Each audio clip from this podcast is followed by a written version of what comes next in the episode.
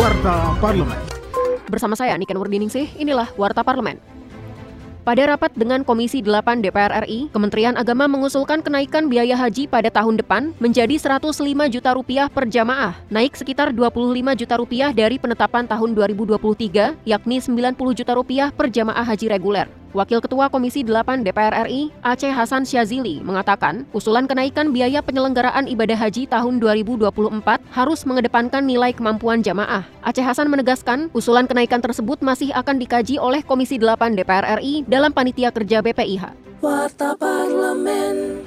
Anggota Komisi 8 DPR RI, Seli Andriani Gantina, mendorong pemerintah untuk melakukan pemeriksaan kesehatan terhadap calon jamaah haji 2024 secara menyeluruh. Dan kira-kira petugas-petugas yang akan dilibatkan untuk bisa melakukan istitoah kesehatan seperti yang tadi Bapak bilang. Medical check up, pemeriksaan kognitif, pemeriksaan mental, kemudian pemeriksaan ADL, aktivitas sehari-hari yang dilibatkan di rumah sakit rujukan ini seperti apa? Karena nggak mudah loh Pak, jamaahnya banyak. Kemudian petugas yang mengerti sesuai dengan yang diinginkan oleh Kementerian Kesehatan dan Kementerian Agama ini yang paham yang mana? Jangan-jangan nanti diloloskan, diloloskan. Seperti halnya di tahun 2022 dan 2023.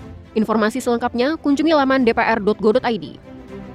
Terkait tingginya harga patokan ikan yang diputuskan oleh Menteri Kelautan dan Perikanan dibanding harga asli di lapangan, hal ini banyak dikeluhkan oleh nelayan karena pungutan yang dikenakan kepada nelayan menjadi lebih tinggi dari pendapatan mereka. Anggota Komisi 4 DPR RI, Saadiah Uluputi, berharap pemerintah membuat kebijakan yang lebih berpihak kepada nelayan dan pengusaha kecil. Politisi fraksi PKS ini mengusulkan agar harga patokan ikan diterbitkan per minggu untuk mempertimbangkan fluktuasi harga ikan di lokasi penangkapan atau pelabuhan.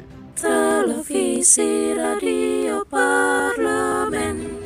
Demikian Warta Parlemen, Produksi Televisi dan Radio Parlemen, Biro Pemberitaan Parlemen, Setjen DPR RI.